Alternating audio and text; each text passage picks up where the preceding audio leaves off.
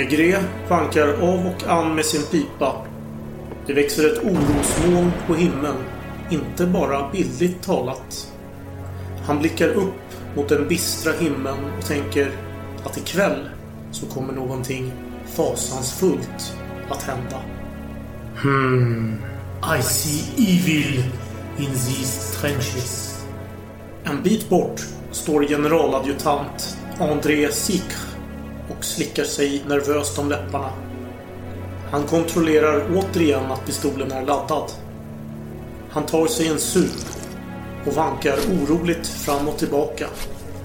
Nu eller aldrig, tänker han.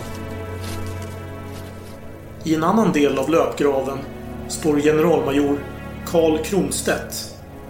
Han tar upp sitt fickur, grimaserar och signalerar till drabanten Stjärneros intill. Hasta er nu, korpral, innan månaden är slut. Jag har hasarderat mycket silver på detta. Uppe på Fredrikstens fästnings högsta punkt, Overberget, riktar menige Olav sin pjäs laddad med en kartesch. Bränn i helvete! Rävpulor!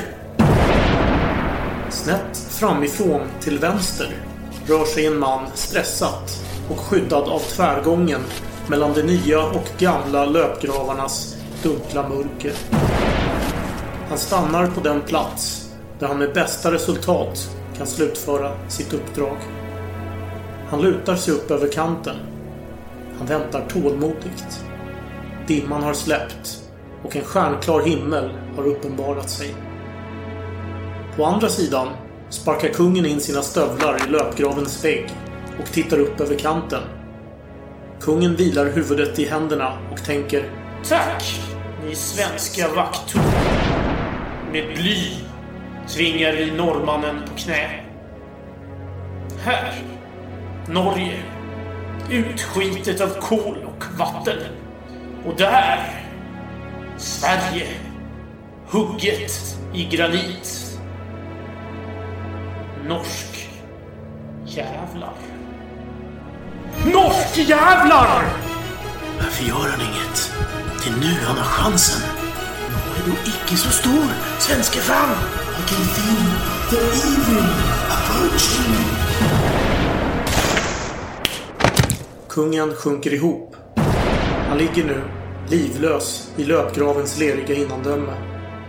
Runt konungens kropp samlas nu flera män. Maigret tittar sig förundrat omkring. Stjärneros ser illamående ut. Sikh lägger sin vita peruk över konungens fridfulla ansikte.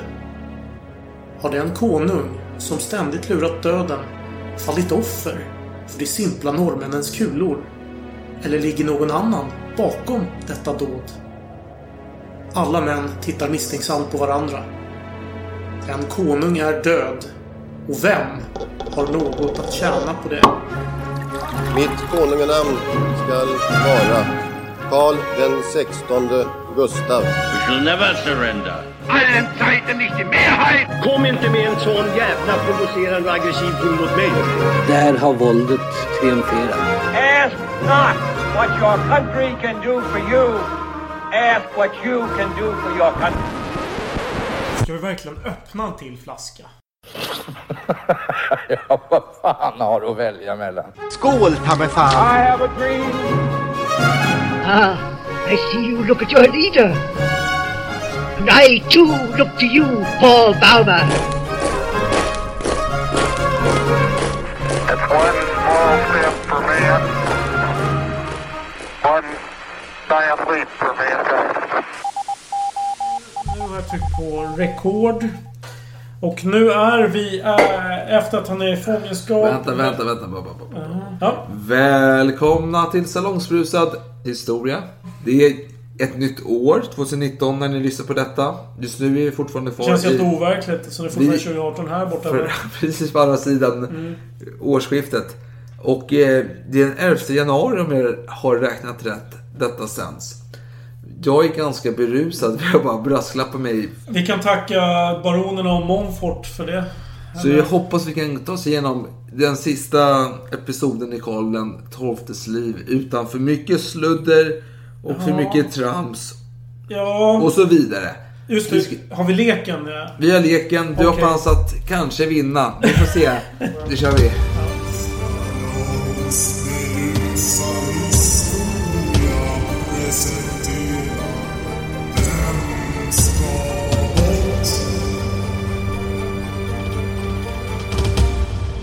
Bara för att förtydliga reglerna för detta spännande avgörande. Eftersom det är en ny omgång. Mm. Du började första av...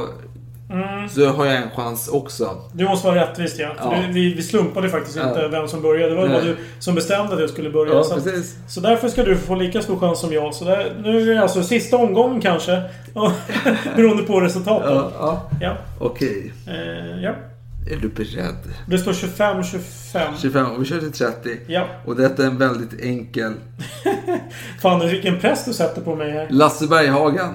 Jaha, ah, okej. Ja. Ja, ja, sångare och allt möjligt. Ja. Ja. Mm. Framförallt sångare. Valsångare. Franklin Roosevelt. Ja, rullstolsbunden president för USA. Ja, okej. Fortsätt. Alf Landon. Vad sa du att han hette? Alf Landon. Alltså det var en repu- republikansk eh, presidentkandidat som förlorade 1936 presidentvalet. Ralph Landon. Ja, Alf. Landon. Alf, Ran Alf Randon. Alf Landon. Alf Landon. Ja, Okej. han förlorade stort i valet 36. Presidentvalet. Ja. Till Demokraten. Sist har vi major Helmut Ternberg. Ja, ja. Från eh, spion... Vad heter Onkel. det? Onkel. Han som Ja, hade just sina det. svalor ute i tjänst. Oh shit, det här var ju inte så lätt. Alf Landon och sen hade du Ternberg, Svalmannen där. Vad hade du mer? Du hade Theodore Roosevelt. Theodore Roosevelt, ja. Roosevelt. Alltså Franklin Roosevelt, alltså första gången. Det är Theodore. Franklin sa du väl? Ja, det var fel. Var det Theodore Roosevelt? Theodore Okej, det var Roosevelt. inte den.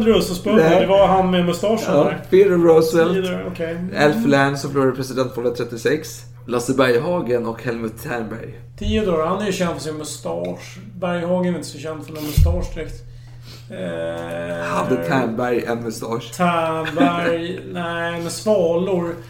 Ja, svalor. Vad är det mer känd för? Spion, sval... Ja, jag är inte spion direkt. Han är ju mer underrättelsetjänst. Ehm, Så det är lite spionverksamhet ändå. Ja, nu ska vi se. Och sen hade vi eh, Roosevelt. Nej, jag tänker inte spion kring Roosevelt direkt. Eh, Roosevelt, Ternberg. Vad sa du mer? Eh, Alf Landon som förlorade presidentvalet mot Roosevelt. Alf Landon. 36. Landon. Ja. Alf Landon. 36. Alf, jag tänker på utomjordingen Alf. Det är det jag kan komma på faktiskt. Alf. Lasse. Ja, men ska det här vara superlätt? Jag Ja, det är jättelätt. Nej, Lasse. Jag tänker framför att alla lyssnare sitter och bara ah, Du är så jävla trög nu. Stadig ljus. Ternberg. Nej, vad fan. Ternberg och Lasse Berghagen. Och eh, han är ju ingen spion, Berghagen. Eh, Roosevelt. Statsman. Alf Landon, han är politiker. 30-tal. Ja. Republikan. Republikan. Okej, du menar att någon ska vara... Han förlorade stort. Nej, jag, jag får jag gissa på någonting. Ja. Jag gissar på att... Åh, fan, jag. Berghagen försvinner. Fel! Ja. Vem var det som skulle bort då? Alf Landon. Jaha, det var ju skönt. Han var ju helt omöjlig. Alf Landon. Okej, så vi har Roosevelt, vi har Berghagen och vi har Ternberg kvar. Ja. Roosevelt... Roosevelt... Du kommer du på väg Jag tänker på Berg. Berg, okej. Jag tänker på... Jag tänker på... Vänta nu, nu jag kommer helt ute och cykla här. Jag tänker på Mount Rushmore. Berg. Det kan inte vara så. Nej, det är Nej. fel. Men det var... Oj! Ja, nej. Det var faktiskt bra på riktigt. Berg. Att det är berg. Berg är mitt Berg. svar. Det, det är så bra, men det är så fel.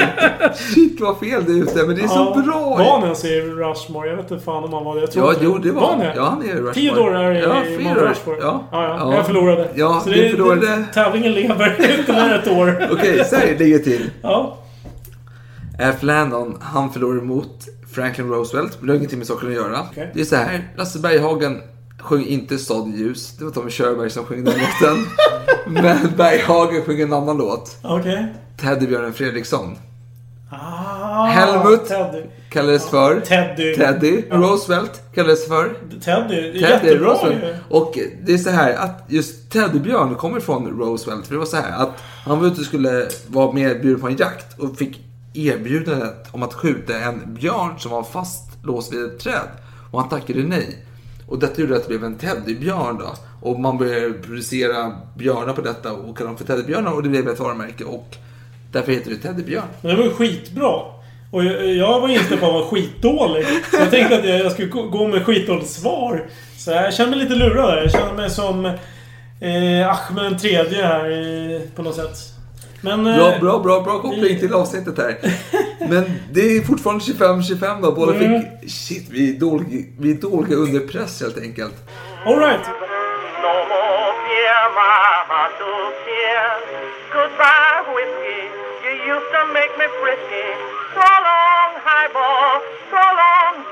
Oh, tell me when you're coming back again.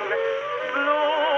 Vi är vid Kalabaliken Bender, det är över. Och slutresultat, kungen. eh, Fängslad på sätt och vis. Ja. Han försöker få kontakt med, med eh, sultanen. Sultanen så småningom lättar lite på restriktionerna. Men Karl har ju nu insett att det är kört. Ja, det är ingen de- idé att stanna kvar här. De lämnar helt enkelt. Det är dags att lämna. Och för att komma hem så samtalar sig med det habsburgiska kejsaren som hade gjort stora framsteg under spanska tronföljskriget. Det har vi- inte ens nämnt. Men det var utspelade sig parallellt med... Precis. Ludvig XIV ska ju sätta sin... eh, Vad blir det? Sonsons... Ja, kanske son. Filip den fjärde? Femte. Femte, fel, helvete. Ja, precis. Eh, på tronen. Och alla är emot, men det blir ju så. Ja, precis. Men, med, ja, med, med såklart restriktioner. Jo, jo, Man får det- inte förena kungarikena Frankrike och Spanien. Det skulle nej. bli för övermäktigt. Ja. Nej men det är så här att Mm. detta krig har pågått nästan under hela nordiska, stora nordiska kriget. Mm. Och man ville ta Karl XII på sin sida. Men det har inte blivit så. Men nu har man i alla fall kommit fram till saken och eh, den eh, habsburgska kejsaren anser att eh, jag är faktiskt Spaniens kung. Jag har tidigare varit Spaniens katolska kung. Men nu är jag kung över hela Spanien. För jag är ju ändå uppvuxen i Barcelona och hela kittet. Så han, han tog inte emot brev som inte var adresserade med titeln att han var Spaniens kung. Och detta hade ju Karl XII missat. Och Karl blev ju riktigt förnärmad när han hörde att han krävde detta. Ska jag erkänna den här titeln? Jag har ju faktiskt erkänt Karl, eller Filip den femte, den här titeln förut. Och jag kan inte sitta och såra de franska känslorna. De är Nej. ganska ömma Ja, liksom. Klart. Och kejsaren tänkte, ja, jo, jo, jag hör vad du säger, men vi kanske borde mötas för att reda ut detta. Men Karl vägrade. Han skulle resa hem inkognito. Eller ta en fransk båt hem. Han ville inte utnyttjas Nej. för att eh, erkänna någon titel. Och Voltaire har ju en jävligt spännande tolkning av eh, hemfärden för Karl faktiskt. Mm. Att i något läge så reste Karl dygnet runt egentligen på häst tillsammans med en man bara. Och den mannen försökte eh, ja, fega ur helt enkelt. Han var för trött och sådär. Och så Karl bara ja men jag reser själv. Och då bara åh helvete. Åh, fan jag får kämpa på. Åh." Ja, men i alla fall. Så det var bara, enligt, enligt Voltaire var det bara två man. Men det, det är inte... Nej, det är precis vad jag har förstått ja, att det inte ja, är. men alltså det, ja. Men reste med fel. spårsträcka fram till ett, eh, alltså pommerskt territorium. Stralsund. Ja, Precis. är det. För Karl, det finns ändå, jag förstår vad eh, Voltaire menar här. För han har ju rätt vissa delar utav färden. Sen ligger det till. Karl tyckte det gick för långsamt med den här resan med den här hela herren. Då. Ja, fy fan. Långsamt. Så han ville ta med sig den rutinerade Gustav Fredrik von Rosen och den färske unge Otto Fredrik von Dyring. Efter dem skulle en viss Bjelke färdas i spetsen då. Och han skulle vara utklädd till Karl. Och man var rädd att ryssar och polacker skulle försöka kidnappa Karl, därför man gjorde detta. Och samt att eh, Habsburgska protestanter skulle vädja efter Karls hjälp. För man visste att Karl var ju... Han, han, Protestantens första. Ja, alltså han skulle inte kunna nekat hjälpa de här människorna och stå upp mot eh, den österrikiska kronan. Så därför vill man inte att, riskera att han skulle eh, ge skavsår i relationen med Habsburgska riket. Ja, okej. Förstår du? Ja, jag vill inte... Ja, men jag, jag förstår fortfarande inte varför hur det skulle skada relationerna där. Habsburgska riket finns det protestanter som är förtryckta. Ja, jo, visst. Jo, och, de söker hans hjälp. Ja, och Karl visst. hjälper dem och går upp i kamp mot Mm. Habsburgarna. Ja, jo. Nej. Det ska vi. Jo, jo, det ska vi. Så är det. Och nu därför blev ju Karl XII helt plötsligt Peter Frisk. Låter som riktigt såhär Tre Kronor-namn. Jag tänker på pastor, eh, heter han? I serien. Hette inte Frisk? Vilken... Ja, vänta. Vilken serie tänker du på då? Tre Kronor? Tre Kronor? Ja, tänker du på den gamla tre- TV3-serien? Nej, det var väl inte TV3, det var väl TV4 som hade Tre Kronor. Tre Kronor? Nej, det var Jo, men det var, det var ju han... Ja, det var TV4 ja. Eh, han hette väl Frisk? eh, Jag minns inte Han som var faktiskt. prästen som sprängde den här kyrkan. Skitsamma. Ja, jag minns inte det. I alla fall. Och eh, ryktet var ju, om Karl var ju stort och utbrett. Så en diplomat föreslog då att, för man skulle maskera honom. Då, och han tyckte att man skulle kunna förklä Karls yttre med en peruk. Samt att han genom ett visst beteende som att ta in på det bästa värdshusen, dricka mycket vin, ragga på kvinnorna, framförallt unga, sova långt in på förmiddagen. Då skulle ingen kunna upptäcka... Stackars Karl som inte utstå allt det där. Då skulle ingen kunna förstå ja, att det var Karl. nu lät det där fel, men... Ja, nej, det var ju väldigt mycket anti-Karl. Ja, jo. Mm. Och Karl skrattade och sa att han skulle kunna uppfylla någon av dessa kriterier i alla fall. Ja, Och det färdades i högt tempo utan vägvisare. Och de red vilse.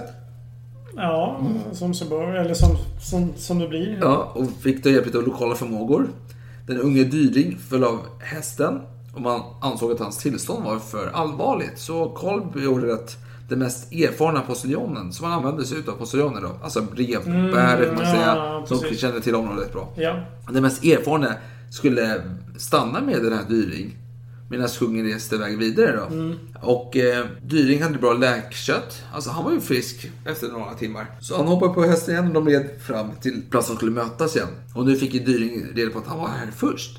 Karl var inte här. Oj. Flera timmar senare kom Karl till plats. Och det visade sig att den unge oerfarna postiljonen hade ridit vilse i skogarna. Det visar ändå lite på Karls prioritering. Hans godhjärtade sida, tänker jag. Rent Du menar att Karl letar sig tillbaka till den här stackars postiljonen som hade Nej, jag menar att istället för att ta, så okej, du är oerfarna postiljon. Ja. Du kan stanna med den här dyring, så går jag med den erfarna för jag vill komma fram till rätt position. Mhm. Nej, tvärtom. Han vill att den bästa servicen ska erbjudas hans undersåte. Dyring får ju den bästa postiljonen, den som är mest erfaren, som hittar. Och för att betala för detta så hamnar ju Karl XII vilse. Det är ganska omtänksamt ändå. Ja, om man tänker på det sättet. Han kanske bara utmanar sina undersåtar. Nej, nej, nej. nej. Men Bjelke, han var ju i alla fall förklädd till Karl och det gick hem. Alla trodde att han var Karl och han sa nej, jag är inte Karl, men jo, du är Karl. Nej, jag är inte Karl. Jo, du är Karl. Nej, jag är inte Karl. Jo, du är Karl. Nej, jag är inte Karl! För helvete! Lägg av! Och Sen, ställe... sen efter tio helrör, då, då gick de med på att han inte var Karl. Ja, för det var nästan. På ett ställe kom en fransk hovman och deklarerade att han ville ingå i kungens tjänst. Och eh, Bjelke svarade, svarade på franska att han inte var eh, kungen och att han svarade på franska borde vara tecken nog. Precis! För kungen är känd för att aldrig prata franska. Exakt! Och då svarade den här franska hovmannen att konungen av Sverige kan allt han vill. Ja, det var ju snällt sagt. Ja. Och natten den 11 november var man äntligen framme i Stralsund. Stralsund! Det är en fantastiskt trevlig stad. Fast de har faktiskt förstört den ganska mycket, även i gamla stadskärnan jag säger. Jag Jaha. brukar ofta åka till Stralsund. Ja, det är statyer, Gustav II. Ja, jättetrevligt i rådhuset. Men det är mycket nya byggnader där som förstör lite. Men Ja, det. det är en fantastisk stad. Och Där där har Öland där borta.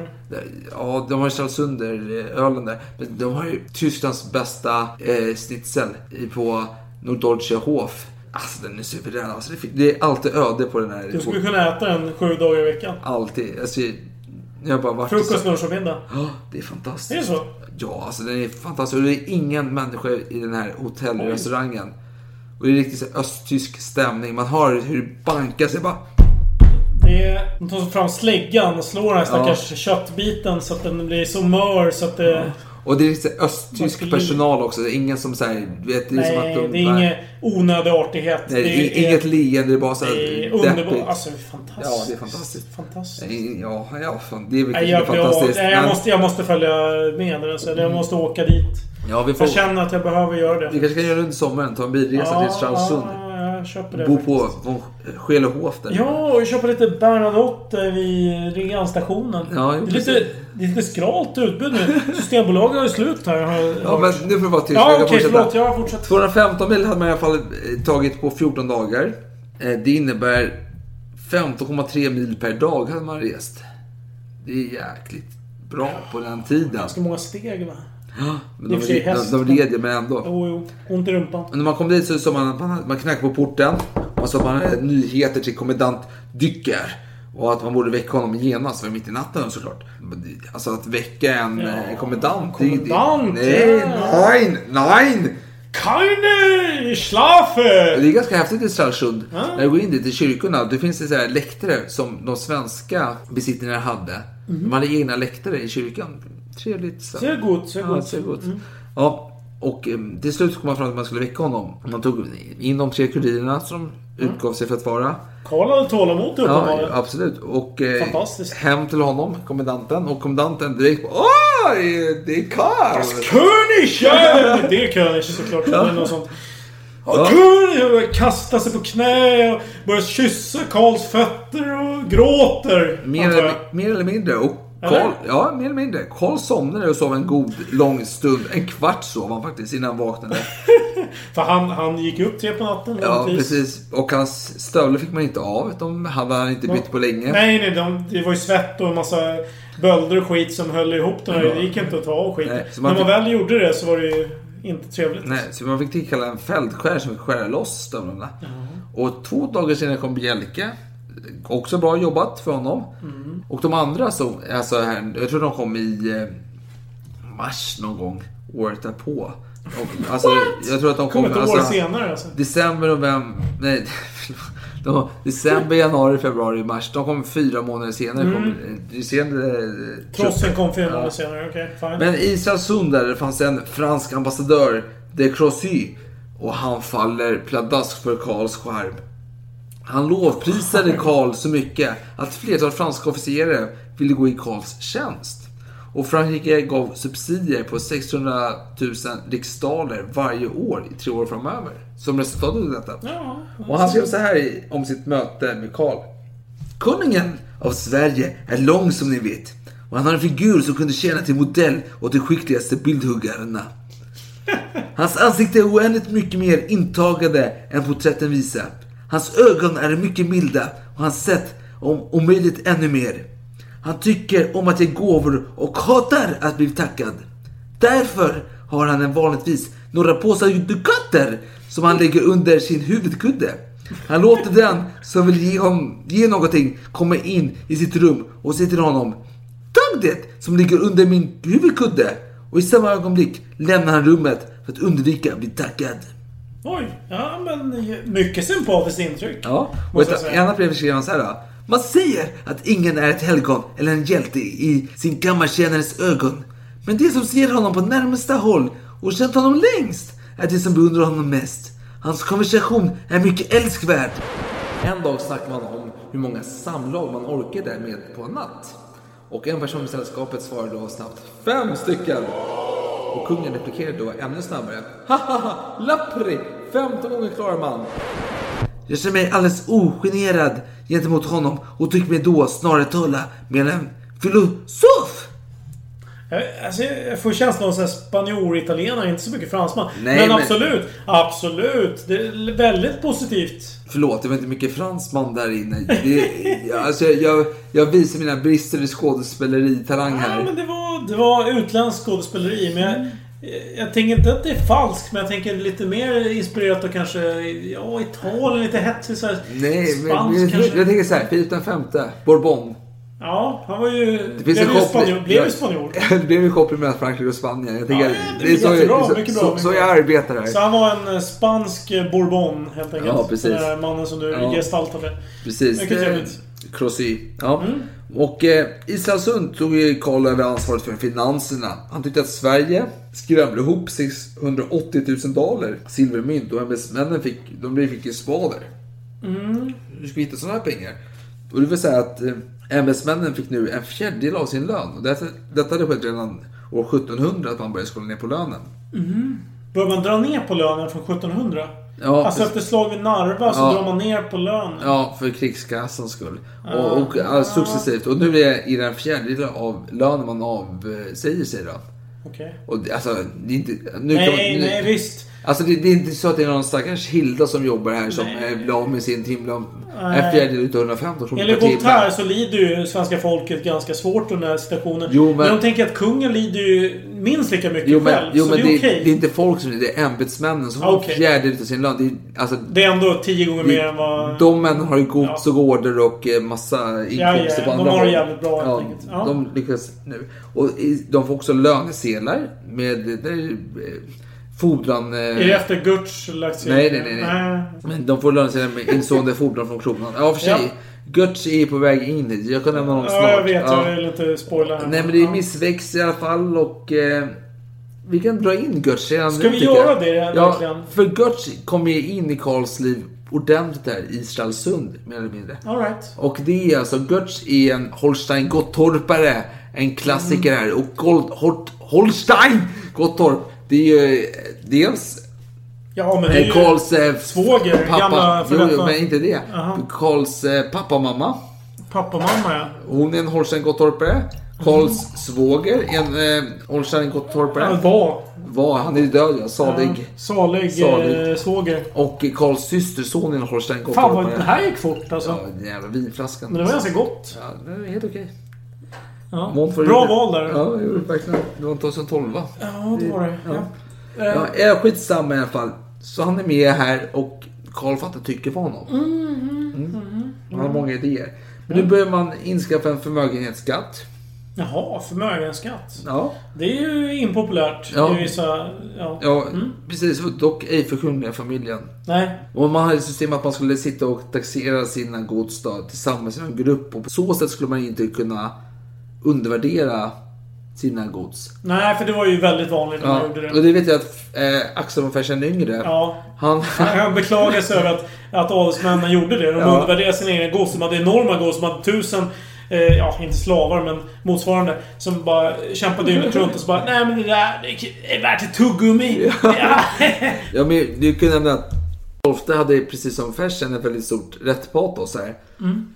Och man skulle, Fersen tyckte man skulle ange det man hade. Och han blev upprörd när adelsmännen gav, uppgav att man hade mindre än vad man faktiskt hade. Mm. Och det var så här att detta system som Götz och Karl XII hade kommit fram till var ju idiotsäkert tyckte de. Mm.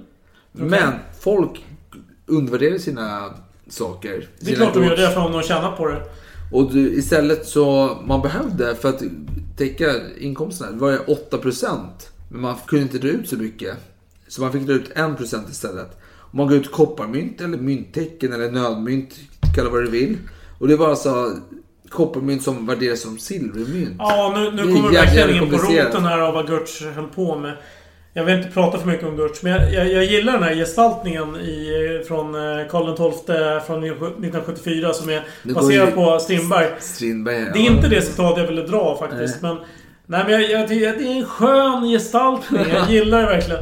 Nej men vad Götz försökte göra, det var att eh, säga till Karl att vi har inte verkligen inte utnyttjat den fulla potentialen av Sveriges ekonomi. Vi kan låna ut ännu mer, om man säger så. Ja. För att kunna utnyttja ännu mer. Jo, men- och, och det han gjorde var att eh, istället för att trycka, prägla silvermynt. Det var att börja prägla kopparmynt. Men utlova att jo men Sveriges stat går god för det här. Men så gick det lite för långt och det blev, det blev Jo, väldigt mycket jo, kontroverser. Folk alltså- började ifrågasätta... Jo, kopparmynt skulle vara värt lika mycket som ett silvermynt. Ja, Exakt, men det var ju inte riktigt god. Och- Nej, folk blev galna. Och Karl ville gå över till eh, papperssedlar. En sån sak va? tänkte jag, men vad fan min heder står ju här. Det... det Jo, men lite jag tänker säga att du har ju förmögenhetsskatt, du har papperssedlar. Karl är före sin tid. Men Mm. skitsamma. Någon som inte före sin tid, det är Preussen. De är svin rättare sagt. De det är preussiska problem här. De hade genom fulspel tagit eh, Stettin i besittning och Karl var rasande. Oj, Harry Stettin eller vad var. Ja, precis. Eller falskare, jag vet inte fan. jo. Någonting. Man, ja, om man skulle liksom i praktiken var det att man skulle beskydda det skulle man kunna få köpa loss det sen när det behagade. Mm. Men nej, nej, nej, nej, nej. Det vill man inte i Preussen. Och Karl kommenterade detta hela så här då. Jag skulle i alla fall vara oförmögen att bete mig på så sätt som kungen av Preussen gjort när han säger Stettin och Hinterpommern. Även om det gällde 10 kungakronor eller om jag kunde vinna 100 städer. Alltså Preussen, det, alltså det är William den första som har kommit fram där då, och börjat göra ett namn för sig själv. Då. Och sen sa kungen vidare så här då. Om flera angriper en som är ensam skulle det då vara rätt av en god människa att ansluta sig till dem för att få ta del av bytet? Nej, tvärtom. Skulle han sätta en ära i att bistå den utsatte. Ja, det Ja, låter ju ob- objektivt, objektivt sett låter det väldigt bra. Sen om han är den som gagnas av det här, då, då är det ju mer liksom strategiskt. Tänker jag. Var är vi någonstans? Jag försöker orientera mig i tid här. För jag har ju en intressant... eh, 1714 är vi inne i. Ja, okej. Ja, kan vi kanske forward FF-a lite till Nej. 1715? Nej. Nej, jag, Det får vi inte jag tänkte bara nämna det här med Ja. George den första av England som är... Ja, han som eh, alltid körde sina tre... Eh, Nej, det var George, George den tredje. ja, fan också. Det blir efterträdare, så det är Ja, samma... ja. Ja, ja, The samma. Mad King då, som Fersen mötte. Mad King. Som är ihop med Monkey Face då. Eh, Jaha, Som- ja, som det han- säger mig någonting. Som men- hon kallades för. Okej, Skitsamma. ja. George den första av England tillhörde Hannover i alla fall. Och gick ihop med danskarna och preussarna 1714. Ja, det var en personalunion, eller personunion, var det inte? Alltså, det vill säga så här, George den första var väldigt illa omtyckt i England. Han var tjock, han var lat, han hade tyska intressen. Ja, Och 1715 inleddes belägringen utav Stralsund. Mm. Karl hade 13 000 soldater och fienderna hade 55 000 soldater. och för att förtydliga, vilka var fienderna? Det var danskarna, preussarna och eh, hannoverna. Och Nu var det hela jävla skiten ville döda Karl här. Nu är det sänka den här mannen.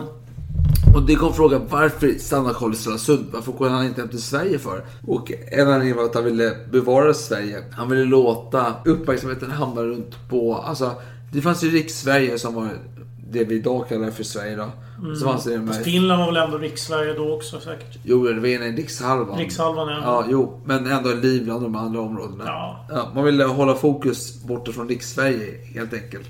Mm. Och, eh, och det var, svenskar var ju generellt usla på sjöslag. Det var ju bara så. Historiskt sett, vi hade haft lite hjälp vid Färmen. Ja, jo. det är en fin strid där. Men hade ändå hjälp från... farfader som hjälpte till. ja, nej vi fortsätter. Ja. Men då hade ändå hjälp från... Eh, Holländska, holländska ja, sjöfarare. Ja, ja. Nej men det var en fin, fin slag där. Absolut, men det var ändå 1600-tal. Ja, jo. Nu är vi förvisso. 1700-tal. Under 1715 här. drottning Kristina. Men man var tvungen att säkra Rygen i alla fall. Och Mm. Karl tog några soldater med sig, begav sig till Stressov.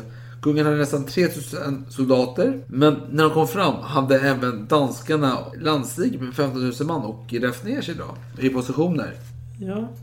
Och kungen anfallde på natten. Och då hade de precis marscherat 25 kilometer.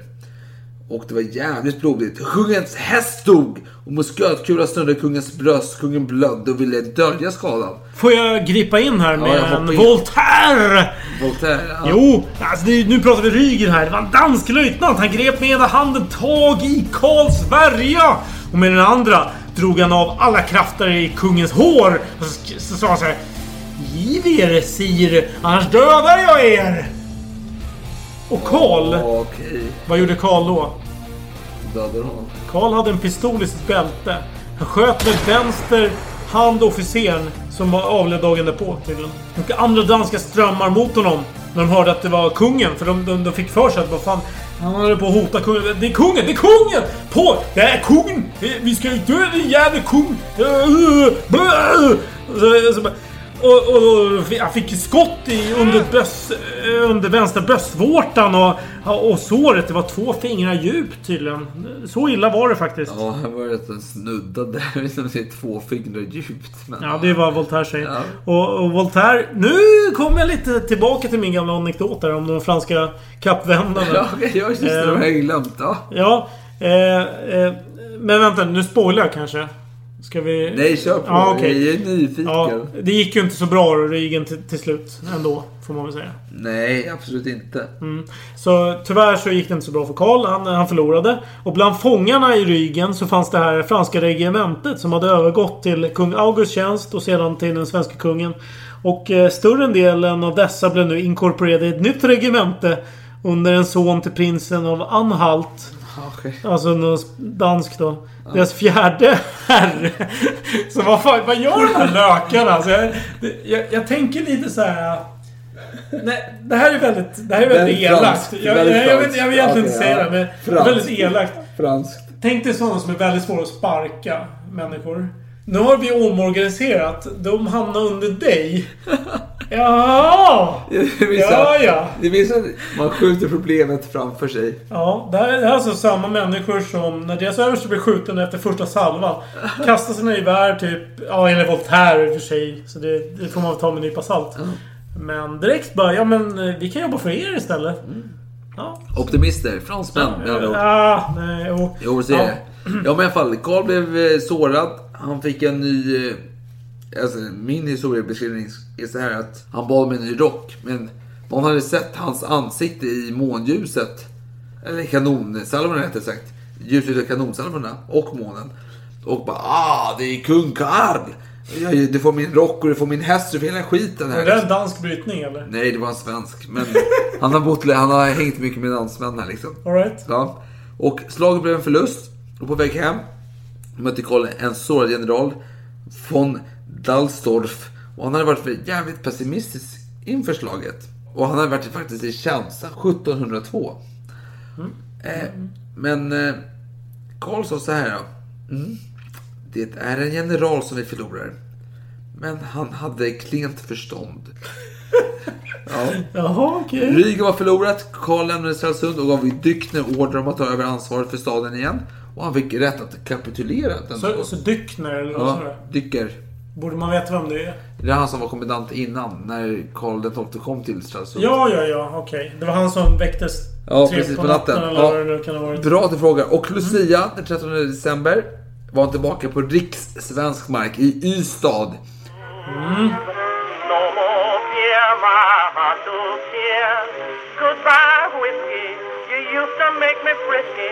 So long, highball. So long, gin. Oh, tell me when you're coming back again. Blue, I've got the. Jag har ju ärligt talat inte så jättemycket om, om när han stundar i, i Sverige, alltså i Lund framförallt. Nej, men jag är Ystad där. Men jag har ju ett citat! Äntligen får jag ta det från Ja. eh, filmen. Ja, ja. Men är, är du i Lund eller? Ja, vill du ta någonting innan? Jag är i Ystad. Ja, nej men kör då. Kör. Det är Ystad. Mm. Och han kommer till Ystad. Och när kungen är i Ystad, vem är i Ystad då? Allihopa, såklart. Alla, alla som betyder något. Framförallt Fredrik av Hessen som hade gift sig med eh, Karls syster Ulrika Eleonora. Aj, aj, aj. Han fick äta med Karl. Och Karl snackade mycket med honom och hade trevligt för en gångs skull. Och när Fredrik var en riktig romantiker. Han hävdade senare att han hade gift sig av politisk hänsyn. Han var sugen på den svenska Ja, jo, kungatronen. jo, jo, det förstår Karl. XII hade inga barn och Nej, eh, det var uppenbart att han skulle dö när som helst. och genom sin fru Ulrika Eleonora så skulle han kunna få makten då. Mm, Men andra, syster. andra ringhörnan stod ju Karls systerson. Hedvig Sofias son då. Just Karl. Fredrik av Salig Holstein Hedvig Sofia. Gottorp, ja, Gottorp. Ja. Och han var ju jävligt fri Karl XII för det första. Ja, han eh, rip-off. Ja, verkligen identisk. Fast- Lite, lite mer smink kanske. Min känsla är att han var med en till synes lik Karl XII men inte till lynnet lik. Nej, nej, absolut inte. Och han företräddes av minister Götz då, som vi nämnde Ja tidigare. men Gertz han är ju... Ja. Ja. Ja. ja, jag baserar ju väl det mesta från den här filmen. Men jag gillar ju Nej, Gertz. men han hade rykte om att vara en riktig utsugare då, utav många. Måste vara, måste vara. Ja, och nu nämnde, gällde för, då för Fredrik av Hessen då att föra talan så smidigt att bli utnämnd som efterträdare. Det blev han inte. Men han fick en fördel i alla fall. Han blev utnämnd till generalist... Generalismo. Ja, general... Fan. Var det så? Generalismo? Wow! Det är Som ju folk. coolt. Det är Ja. Mm. häftigt. Det är det bästa man kan vara. Och var militär ställföreträdare efter kungen. Ja, ja, han, ville, han ville ju vara vice kung då, men det fick Ja, han inte. det är ju samma sak. typ. Ja. Alltså militäriskt sett. Och spänn... spänningen blev spänd, alltså, eller stämningen blev spänd då systersonen Karl Fredrik kom till platsen. Det var ju både Fredrik av Hessen och Karl Fredrik. Mycket Fredrik här. Men Fredrik av Hessen är Karls systers man och Karl Fredrik av Holstein Gottorp är Karls systerson. Det är alltså eh, sonen till den här festprissen. Som Ja. Karl eh, festade loss rejält med innan Precis. han dog då. Av eh, Ja. ja. festskador eller vad man ska säga. Medan eh, Fredrik den förste, han- eller förlåt, Fredrik eh, Vadå? Vänta, vad sa-. Va? Vad sa du nu om Fredrik av...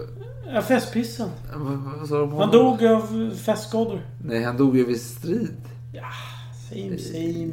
Han, Same, han same. dog i batalj. Ja, ja, ja. Batalj. Ja, det var väl en shotduell med, med någon, någon Fredrik av eh, Schottenhofen. Hur som helst. Nu, nu, nu Nej, det var, där. det var bly, tungt bly som dödade Ja, honom. ja, okej. I alla fall, vem hade med sig denna systerson Karl Fredrik om inte guvernör Arvid Horn? Och då, Mm. det är spänd stämning mellan Karl XII och Arvid Horn här. Alltså det är väldigt... Hur kan eh, ha lite- spänd stämning? För Arvid Horn har ju vägrat lyssna på Karl XIIs order. Aj, aj, De har haft aj, olika åsikter om saker. Men de Nu träffas. Karl. XII skiter fullständigt i det. Han bryr sig om sin systersons uppväxt och uppfostran. Han är rädd för att Karl Fredrik ska vara en vekling.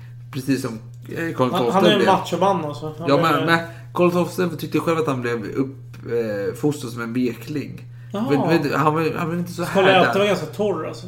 Han blev inte så härdad. Nej. Han, han tyckte att eh, Karl Fredrik var inte heller härdad. Nej. Men de kom bra överens i alla fall. Och det var rykten som gick om att Fredrik av Hessen och Karl Fredrik var osams. Men Karl den XII var mån om att familjen skulle alltid fungera. Han är riktigt såhär family matchmaker, vet du, peacemaker. Mm. Fan vet jag vad det heter. Men, Familjefader. ja, men, och det gick bra i alla fall. Det gick bra. Men sen lyckliga familjestunder blir ofta olyckliga familjestunder. Framförallt när pappa och mamman faller av pinn och dör. Men begravning var för jobbigt för Karl XII att tänka på. Mm. Så hon sköt upp det. Hon begravdes i januari 1717. Tillsammans med Karls syster Hedvig Sofia som har varit död sedan 1708. Mm. Så länge alltså. Ja. Mm. Hon har legat där i, i nio år. Ja, det Men-. Ja. Ja, jo. Men han var, Säger inte, man. han var inte närvarande. Nej. Nej. Och under natten den 28 januari hade en tjuv varit framme. Och så 2000 dukater från kungens kammare, från ett chatull som han, man har legat i. Och dukaterna, ja, de var borta och man letade och letade, letade, letade, letade. Och man hittade inte. Men helt plötsligt så hittar man det här chatullet på en plats man letat tidigare.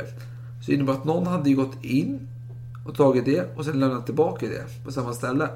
Och i det här chatullet hittar man en bruten nyckel. Och eh, chatull är exakt... En låda kan man säga. All Alltså, right. ja, Ja, ja, right. en, förvaringslåda. Good enough. Ja. Mm. Om vi ska göra förenkla det grovt. Det tycker jag man ska göra. Mm. Ja. Och nu här hittar man i alla fall en halv nyckel som var sönderbruten. Så man ens... eh, Alltså, Kan man till sig med gre då? Eller är det långt senare? den är bra, den är bra. Ja. ja, nej. Förlåt, det var ett internt man- skämt här. Man hade en halv nyckel. Man gick Mm. till en smeden, eller smederna i stan och frågade Har du, känner du igen den här skapelsen? Mm. En smed, ja den där har jag faktiskt gjort. Kan inte finnas så många, tänker jag. 1700-tal. Nej. Fan. Och han tänkte så här, jag har gjort det när jag kommer inte ihåg namnet på personen, men jag vet hur han ser ut. Så man tog med sig denna smed till eh, kungshuset. Mm. Och han fick spana på folk som gick fram och tillbaka där. Och han kände igen den. Det var Otto Johan var Dyring, en man som har varit med Karl sen eh, färden från Oskarsund till eh, Ystad. då. Oj, oj, oj, oj, oj, oj, oj. Och Dyring togs med till rådstugan. Han erkände att han hade besökt smeden och gjort en nyckel. Dock en annan nyckel. Och han visade upp denna. Smeden nekade. Du, no, no Peppe, den har jag inte gjort. Och när Karl fick reda på att den här dyringen hade ställts inför rätta blev han upprörd. Helvete jävla skit. Han, han sa så här, bokstavligen då. Det har gått längre med lappri än i bort. Jag har aldrig givit befallning därtill. Genom en sådan gemene karl som smeden är, hade ni själv eller någon annan kunnat komma i misstankar. Dyring har aldrig gjort det, ty jag har gjort honom så mycket gott. En överste kan inte stjäla. Oj. Han har sådana bestämda åsikter. Ja. Sen satte han sig in fallet. Han läste FUP där. Eller FUPen. Förlåt, jag hängde inte med där. Vad sa du? FUP. FUP. Ja, ja, ja. Förundersökningsprotokoll. Precis. Ja, ja, ja. Då, Visst. då kom ja, han fram till att det var lite... Mm, dyring- det var hans FUP alltså. Ja. Dyring hade lite saker emot sig där. Ja. Dels hade han ju en, eh, en eh, betjänt som hade vittnat om att det saknades en nyckel på Dyrings nyckelklippa. Mhm. Dels hade Dyring gått och försökt muta smedens fru med Mm. alltså, smeden, smeden att ljuga om saken. Mm. Och eh, den här Dyring, han hävdade att han inte gjort det. Han blev dömd till förvisning från hovet. Han skrev en försvarsskrift på 90 sidor. Men kungen, 90 sidor, ja, kungen läste den aldrig. Nej. Dyring hävdade att han blev utsatt för en komplott med folk som... Jag Ja. tänker, ja, jo, ja, jo, ja, fan. Och eh, Karl då, han, han mådde dåligt över detta. Det, detta skulle bara hållas hemligt då. Och i ett samtal med Axel Löven så Karl att han... Är det Löfven igen? Ja, precis. Han skulle ha skänkt honom både chatullet och pengar om han bara hade berättat om sina bekymmer för kungen. Och att kungen ens hade letat efter chatull var för att det hade funnits hemliga dokument i det. Mhm. Annars hade han inte brytt sig överhuvudtaget. Okej. Fortsätt. Och det är så här att i, man har problem med svenskprovinserna här då. Stralsund hade fallit strax efter att Karl hade lämnat. Mm. Peter den store hade erövrat hela Finland. Karl hade föreslagit att man skulle bränna ner hela Finland mer eller mindre för att tvinga Karl, eller Peter den store att Ja, inte vad man ska tvinga honom till. Han har så stora landområden så Det gör märke att han skulle få backa då. Ja, han ska ge igen med samma medel Ja, som precis. Peter gjorde. Men överbefälhavaren i Finland, Lübeck, gjorde inte som han blev tillsagd. Och han blev dömd till döden för att ha snackat illa om kungen. Nej, det känns ju som... Eh. Anjala-upproret, ja. Precis. Men kungen, han benådar honom i motiveringen. Vad beträffar hade man icke behövt döma honom. Ty om alla som på detta sätt förbrutit sig mot oss skulle blivit dömda till döden skulle det icke i Sverige hava återstått mycket folk i livet. Det var, det var, det var faktiskt ovanligt. Jag, jag är förvånad faktiskt att Karl ändå skrev så. Eh, medveten. Insiktsfull. Insiktsfull, det är rätt ord. Ja, faktiskt. Ja. Men i alla fall. Helt plötsligt kommer Fredrik av Hessen, alltså hans systers man. Ja, jo.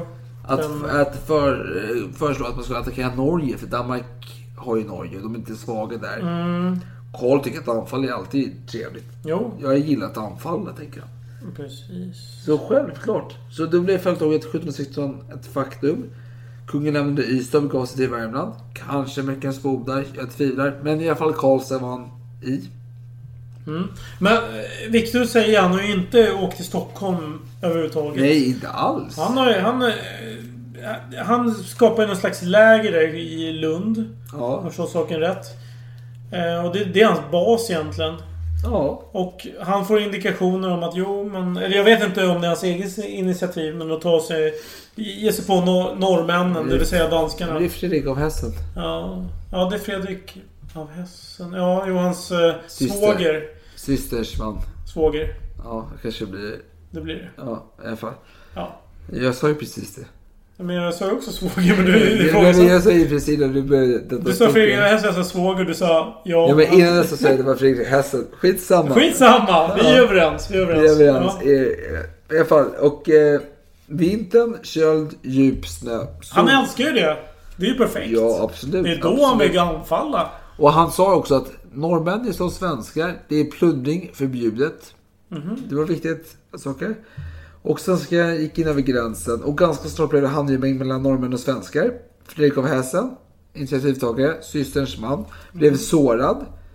Karl satte värjan i ryggen på en man. Mannen vände sig om och skrek och svor att han var kungens egna folk. Som hade tagit på sig eh, rocken från en eh, dödad norrman. Okej! Och kungen... eh, Passar på kungen på att sticka sabel Ja, precis. Så kungen blev väldigt berörd av detta. Så han såg till att han fick en stor summa i ersättning för sveda och värk. Då. All right. Det gick vidare, det gick vilse. Bjelke, ja. Det känns som en fyllig grej. Ja. Bara, kan inte du ta på en norsk uniform så kan du bara väcka Karl. Se vad som händer. Kommer Karl fram bara Vad i helvete? Bara ta fram en sabel bara och hugga. Så bara alla bara Nej men vänta nu. Han bara fejkade. Så bara Ja men... ah, helvete. Ja men här har du lite pengar. Det är min tolkning. Fortsätt. Det gick vilse. Bjälke i alla fall. Gick då till en enslig stuga. Han fick eh, övertala en gammal gumma att visa vägen till närmsta by. Han ledde henne till Karl XII. Och Karl XII sandspråk. Hon ledde honom. Nej, han, Bjelke, ledde gamla Gumman. till Karl XII. Varför? Efter... För att Karl, för Var det inte tvärtom? Det är- Nej, nej. för gumman skulle leda Karl XII till närmsta by. Jaha, ja, ja. Ja. Okej, du ska hitta gumman och leda honom till... Okej, det förstår Okej, jag. ja. Nej, kör på. Och gumman och Karl XII samspråkade lite. Sen gick de tillsammans, hand i hand. Gumman gick, Hand i hand till och med. ja, gumman gick på Det var ju det, mytligt. det smala spåret. Eh, Karl XII gick i djupa snön, så gick över eh, stövelskaftet. Han ska vara värre helt enkelt. Ja. Eh, det vandrade till närmsta byn som låg tre kilometer borta. Och väl framme tackade Karl för hjälpen och gav henne några dukater. Och bad eh, hans män att följa henne tillbaka. Och hon frågade så här, "Och vad fan är du? Och han bara, nej men jag är precis som mina män här. Jag är samma sk- skrot och korn här. Och då sa hon så här, att norska officerare inte är lika frikostiga. Och här också, han vill inte avslöja att han är kung på, på något sätt. Liksom. Nej, nej, visst. Nu hade man i alla fall Christiania i sikte. Alltså Christiania i Oslo. Nuvarande Oslo. Eller dagens Oslo. Rättare sagt. Och eh, ja, man lyckades belägra staden utan större problem då. Och eh, många soldater här, de var ju unga och färska. Det var ungdomar helt enkelt. Och de hade aldrig sett kungen. Så en eh, soldat skrev så här då. Han var 19-årig och han var vakt då, i Christiania. När kungen red förbi honom hälsade han på honom genom att lyfta på eh, sin värja. Och kungen svarade på att lyfta på hatten. Och detta, citat. Vilket satte så mycket kurage i mig som tre månaders gage. Oj! Ja, Men det, det, det talar ju om att XII har ju liksom uppfostrat en hel nation i den här patriotismen. Att det var, alltså det var ju otroligt eh, ärofullt att få det minsta hedersbetygelse av kungen. Precis. Trots eh, Ja, ja, visst. vid Poltava. Poltava, ja. Ja, men läget var prekärt i alla fall. Underhållslinjerna var brutna, sjukdomar i lägret härjade.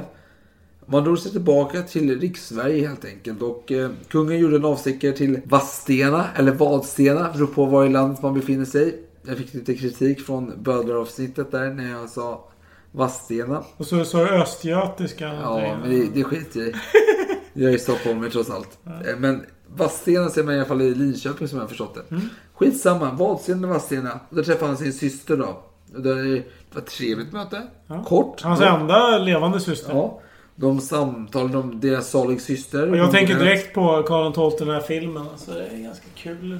Det är väldigt artig i början. Ja, ni måste se den. Den är fantastisk. Ja, Karl lämnade redan samma kväll. No more beer, mama, to cheer. Goodbye, whiskey. You used to make me frisky. So long, highball. So long, gin. Oh, tell me when you're coming back again. Jag ser, jag ser, jag ser det i kors. Since the Jag ser det i kors. Men hur, hur smakar Santa Million? Torrt just nu. Torr, men det är väl trevligt? Ja, jag tycker det är jättetrevligt. Eller Men vill, fall- vill du ha saftigt? Nej, men Karlsmål. Jag, jag går vidare för jag ser kors här så jag måste Fortsätt känna att fortsätt. så länge jag... Innan jag stupar här. ja, ja, kör på. Karlsmål var nu Lund. Inte Ystad. Lund. Klassiska Lund, ja. Och han anlä- anlände till staden den 6 september Ja. 1716. Och Det skulle bli hans hem de närmaste två åren. Ja, Och fan nu- vill inte till Stockholm. Nej, och nu var det jävligt illa för Peter den store och Fredrik den fjärde var överens om att attackera Sverige. Och danskarna via Skåne och ryssarna via Östersjön då. Och, eh, men säg den allians som var för evigt. Det fanns ju såklart hinder i detta. Men Peter var i alla fall sur över att han inte fick vara med och dela på belöningarna från belägringen vid Vismar. Helt enkelt. Och George den första var besviken på. För han lät sin flotta vara kvar i England. Och detta beror på att Karl XII hade spelat på ryktet att han skulle hjälpa skottarna att återinsätta Stuart-släkten på tronen. Mm, mm. Vilket gjorde att eh, George den första inte kunde, vågade släppa sin flotta mot danskarnas hjälp. Då. Och, Stuart, de är allierade fransmän också. Ja, och de övriga då, alltså danskarna och britterna och saxarna och preussen och så vidare. De tyckte att Peter var maktgalen. Och sen var det så här att svenskarna med Görtz i spetsen Mm. spred rykten om att de olika länderna förhandlade separat fred med Sverige. Så ryktet gick så här, för danskarna gick ryktet att oj, du, ryssarna sitter här och pratar med Sverige och ryssarna fick höra att danskarna sitter och pratar med Sverige. Och detta skapar ju osämjan såklart. Och Peter drog sig, ut genom, eller drog sig ur överenskommelsen med motiveringen Jag känner till konungen av Sveriges sätt att föra krig. Han unnar varken sina egna eller fiendens trupper någon ro. Varken vinter eller sommar. Och han eh, var rädd för att kungen då skulle göra det- han själv har gjort i Ryssland och bränna hela jävla riket. Mer eller mindre. Ja. Och han hade ju rätt i sak, för Karl hade ju sagt själv att om danskarna skulle invadera Skåne så borde man bränna ner Mm. Helsingborg och Landskrona till grunden. För, Ja, att, ja. för, för att försvåra. Han var ganska binär Ja. på så sätt. Och eh, Karl gick runt och på sig husesyn. Han ville köpa sig en stuga. Och han gick runt i Lund och såg en stuga som han ville ha. Den ska jag ha, sa han. Och den som bodde där var ju teologiprofessor Martin Hegert. Och han fick ju istället flytta på sig. En kung vill ha ett hus, en kung vill ha ett hus. Så är det liksom. Kungen renoverade huset. Två nya stall anlades. Eh, Man gjorde en brunn också, och så vidare. Och kungen beordrade en av sina män att ge Hegart då en rejäl ersättning för besväret. Men det var av högsta vikt att han inte fick reda på att det var kungen som hade gett honom pengarna. All right. Ja. Ja. Och är en kung i Lund, vem är då i Lund? Ja, vad kan det vara? Ärkebiskop? Nej, jag har ingen aning. Ja. Alla som betyder något. Jaha, är rätt så svar. Så enkelt är det. Mhm. Så även Fredrik av Hessen då. Och han beklagar sig över kungens Sågen tempo. alltså? Ja, Mm. han beklagar sig över kungens tempo då han inte fick sova någonting. För kungen Nej, nej, nej. krävde hans tjänst dag och natt. För kritik som framförs mot Fredrik av Hessen är att han visserligen är kapabel, men han är lat. Ja. Och Karl då, han krävde studenter som eh, var under sken av att idka eh, böcker eller studier skulle upptas i armén helt enkelt. Och det var ju universitetets roll att säga vilka som var här på falska premisser, mer eller mindre. Mhm. Eller vilka som var lata i skolarbetet. Och detta skapade ett studentuppror helt enkelt. Studenterna samlades och gick eh, ner till torget och klagade. Och de fick ju rätt i sak. Man drog tillbaka detta. Men uppviglarna, de ska fan straffas. De fick eh, böter och stängas ute ur universitetet. Men två av dessa, vad gjorde de? Ja. Jag förstår inte riktigt vad upproret gick ut på, men okej. ja, Nej, men forts- de vill inte, de vill Ja. inte uppskrivas i armén helt enkelt. Nej, okej. De var för duktiga och de ville absolut inte vara han med i armén. Nej, för, för kungens order var det så här att de som är lata, Ja, de ska upptas i armén. Okej, ja, ja, så pass. Jaha, men det är ju lite konstigt tänkt. Han vill ha lata, indolenta personer. Nej, man vill de som sitter här i Lund och låtsas plugga bara för att lyfta Ja, ja, CSN-bidrag liksom. Alright, han vill piska dem och få med armén. Det är ju inte de bästa kanske människorna. Nej, men det, är, Ja. det är kanonmat. Ja, nej, nej, men de två uppviglarna till detta upprop då, de tog värvningen utav, till armén istället för att ta straffet. Okej. Men det var så här att eh, Karl, han var ändå en vän utav universitetet. Han besökte då och då. En gång kom han dit oannonserad och frågade om han kunde om det var någon på plats som kunde hålla en improviserad föreläsning för hans män då. Och den enda som svarade var Johan Jakob Debelius. Känner du igen namnet? Nej, det gör jag faktiskt inte. Gör du inte? Debelius. Debelius är anledningen till att man alltid köper ett speciellt kolsyrat vatten framför ett annat. Man köper aldrig Loka brunn när Johan Ramlö- Ramlösa. Ja, ligger bredvid. För det är Debelius källa. Ah, jag gillar den Ramlösa faktiskt. Ja, jag har inte tänkt så mycket jag, kring jag har alltid Ja. det före Loka. Bara för just Ja, Debelius. Ja, Loka är i och för sig helt okej faktiskt. Men, Men Ramlösa är trevligt. Debelius är Debelius. Debelius. Ja, det hade varit bättre om det hette Debelius kanske. Ja, jo. Han höll ju då en improviserad eh, föreläsning på latin för kungen. Mhm. Om eh, sinnesförnimmelser. Kungen ignorerar egentligen det, men han uppskattar att någon var bildad och rabblar en massa skitsnack på latin. Ja, Kan det vara så? Nej, tveksamt. För kungen satt oftast i biblioteket när han hade tid över. Ja, jo, men han lät ju någon annan agera ljudbok. Nej, inte i detta fall. Nej, enligt fotot. Ja, det var, det var ju Bender. Det var ju Bender. Ja, ja, det var Bender. Det var Det var Bender. Det, Ja. det var då. Men Karl var även intresserad av matematik. Han hade faktiskt två av de största snillena på dåtiden. Swedenborg och Polhelm. Ja, snille Sverige kanske, men det inte snille. Fan, Nej, men de Leibniz, för fan. de är ändå interna- internationellt stora. Polhelm och Ja, allt är relativt. Ja, jo. Leibniz är ju större än de där två. Men, Ja, men jag skulle prata om nya talsystem i alla fall. För kungen tyckte att, att 10 som bas hade sina Mm. brister. För de innehåller inte kvadratiska eller kubiska tal. Ja. Jag har en annan formulering av hela det samma sak. ja, jag vill inte hijacka, men jag, jag måste säga Ja. det. Han ville taga bort sättet att räkna i tiotal och föreslog istället talet 64. Därför att detta i sig innefattar både kub och kvadrat. Och medan det genom att delas med två till sist kan reduceras till enheten. Men, Men eh, denna idé bevisade endast att han i allting älskade det ovanliga och svåra, enligt Voltaire. Fortsätt Jo, du! jo, jo, jo. Nej, men grejen är att han gjorde det först med 8 eller 16 och de har gjort ett test på det och det lyckades. Mm. Så jag kom han på att 64 var ännu bättre som bastal. Mm. Man testade detta men det blev ett för stort tal då. För... Mm.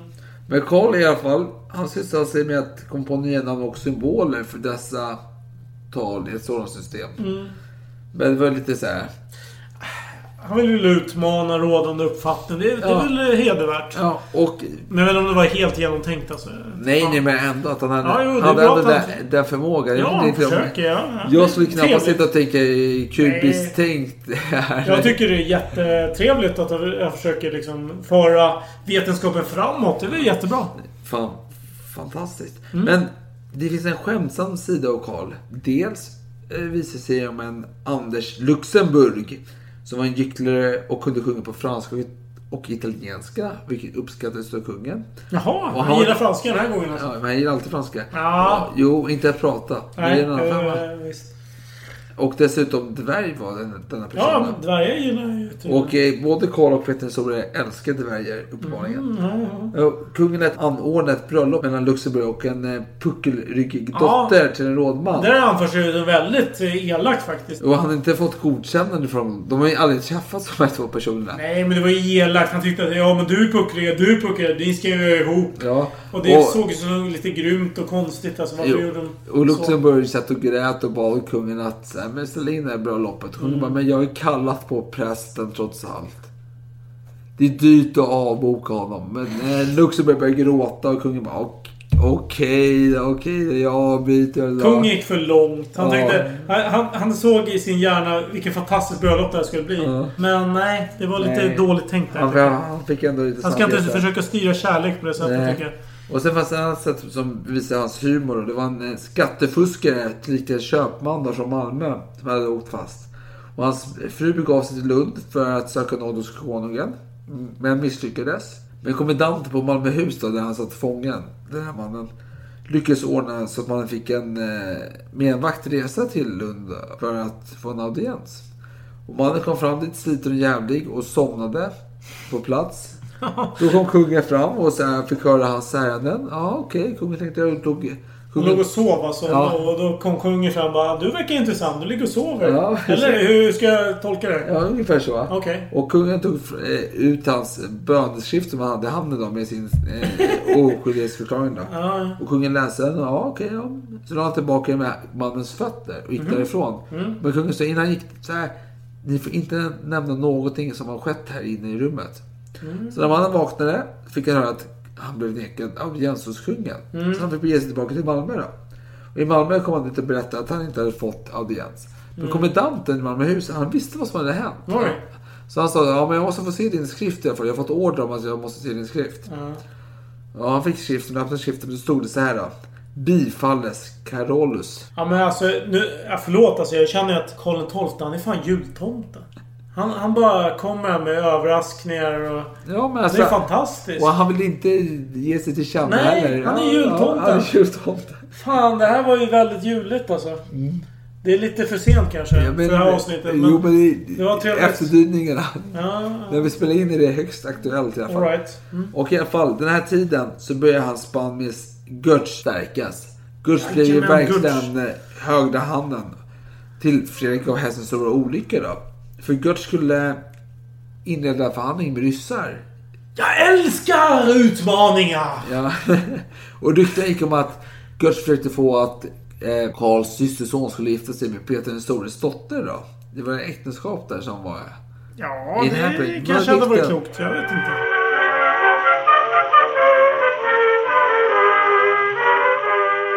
1718 var det dags för ett nytt fälttåg mot Norge. Man kämpade sig fram och den 13 november befann sig kungen vid Fredrikstens fästning. Karl däremot, han skulle aldrig ha varit där egentligen. Han skulle ha lämnat den 29 och lämnat befälet av Carl Gustav Dycker istället.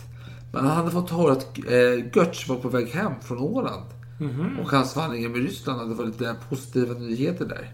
Mhm. Så han stannade i alla fall. Men så han var där nu och med sig hade han fortifikationsexperten och fransmannen Philippe Maigret. Maigret enligt vissa. Det låter som kommissarie Maigret tänker jag. Maigret, Det är lite kul för han har ett slutcitat som är ganska intressant. Och artillerijätten Kronstedt då. Ja. Samt Luxemburg, alltså dvärgen. Aha. Och han används för att skulle lätta upp stämningen. Dels lät han när Luxemburg springa över mot Fredrikstens fästning helt obeväpnad. Mhm. Och när han kom nära så ropade han tillbaka honom och det tyckte man var jätteroligt då. Ja, Man var ju lite grym. Man får ju Ja. tänka Karl XII var inte nutida modern Nej, man. nej. Alltså, och ju- Luxemburg fick två dukater för besväret då. Ja. Ja. i alla fall. Och, Ja. eh, ja, eller en dukat fick han till och med. Mm. Och det var 13 november var första advent år 1718. Var det inte så att han gav sig på Norge nu, typ sämsta möjliga perioden man kan göra det? Typ eh, vinterhalvåret. båda hans fälttåg har varit vinter och hans anledning är att, framförallt detta fälttåg, är att Mm. Norge är ett besvärligt terräng och nu är allting fruset och på så sätt lättare att färdas fram med vagnar och så vidare. Ja, ja Romans man håller med. Men Ja. okej, så var det i alla fall. Ja, så var det i alla fall. Och den 13 november var första advent. Karl bytte uniform gick på gudstjänst. Han brukar byta uniform Varje år. ganska sällan. Några veckors intervaller. Men nu hade han varit ute i fältet och lerat och hållit på. Så han fick ny uniform. Ja, för Voltaire nämnde det något tillfälle att eh, Karl hade rykte om sig att byta kläder väldigt sällan.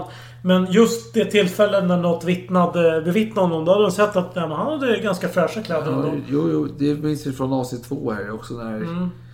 när diplomaten berättade om hans byxor. Ja. Mm. Men i alla fall. Eh, Karl XII åt eh, middag med Karl Fredrik, systersonen då. Mm. Så red han ut i löpgravarna. Och med sig hade han eh, generalmajor Filip Bogislav von Schwerin. Filip Magret. Ja, så kommissarie Maigret. Knut Posse. Generaladjutant Fredrik von Kaulbars. Eh, Kolbars, ja skitsamma. Eh, fortifikationsarbetaren Philip Schultz. Generaladjutant André Sikre. Sikr. Alltså det är intressanta namn Ja, alltså. jo. För det finns ju fort en fransk stavning och en svensk översättning. Ja, och jag, de men- uttalas helt olika. Ja, Ja, jo, jo Ja. precis. För den svenska översättningen är André Sikr.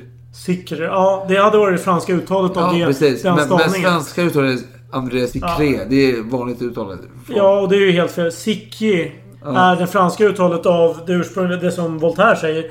Den här svenska stavningen sikr, alltså det är sikr. Sikr.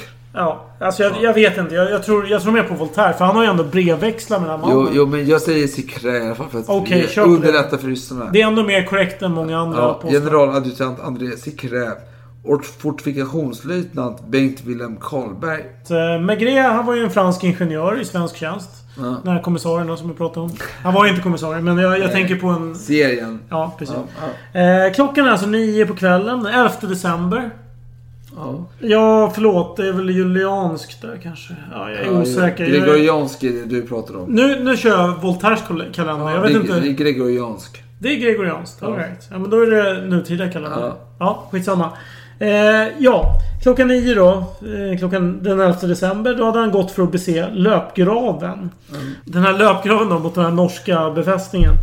Den såg inte bra ut. Så han började beklaga sig och då sa Maigret Nej men eh, det här kommer vara intagen om åtta dagar. Det är ingenting att oroa sig över.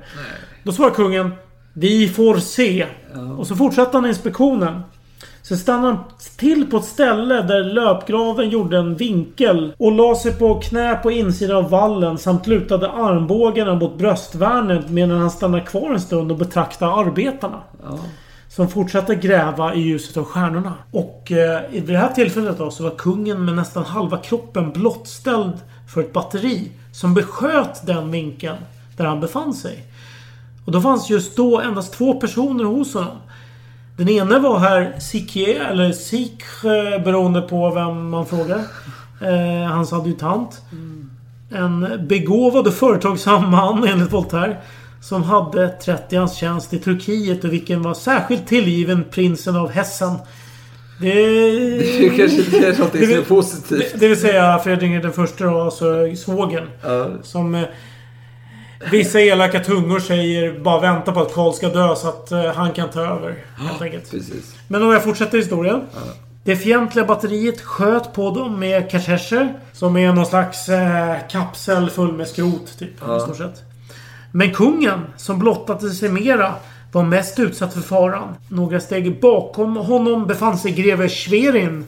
Som förde befälet till vallgraven. Gardeskaptenen greve Posse och en adjutant vid namn Kaulbergs togo mot order av honom. Siké och Maigret såg i detta ögonblick kungen av Sverige sjunka ned mot bröstvärnet med en djup suck.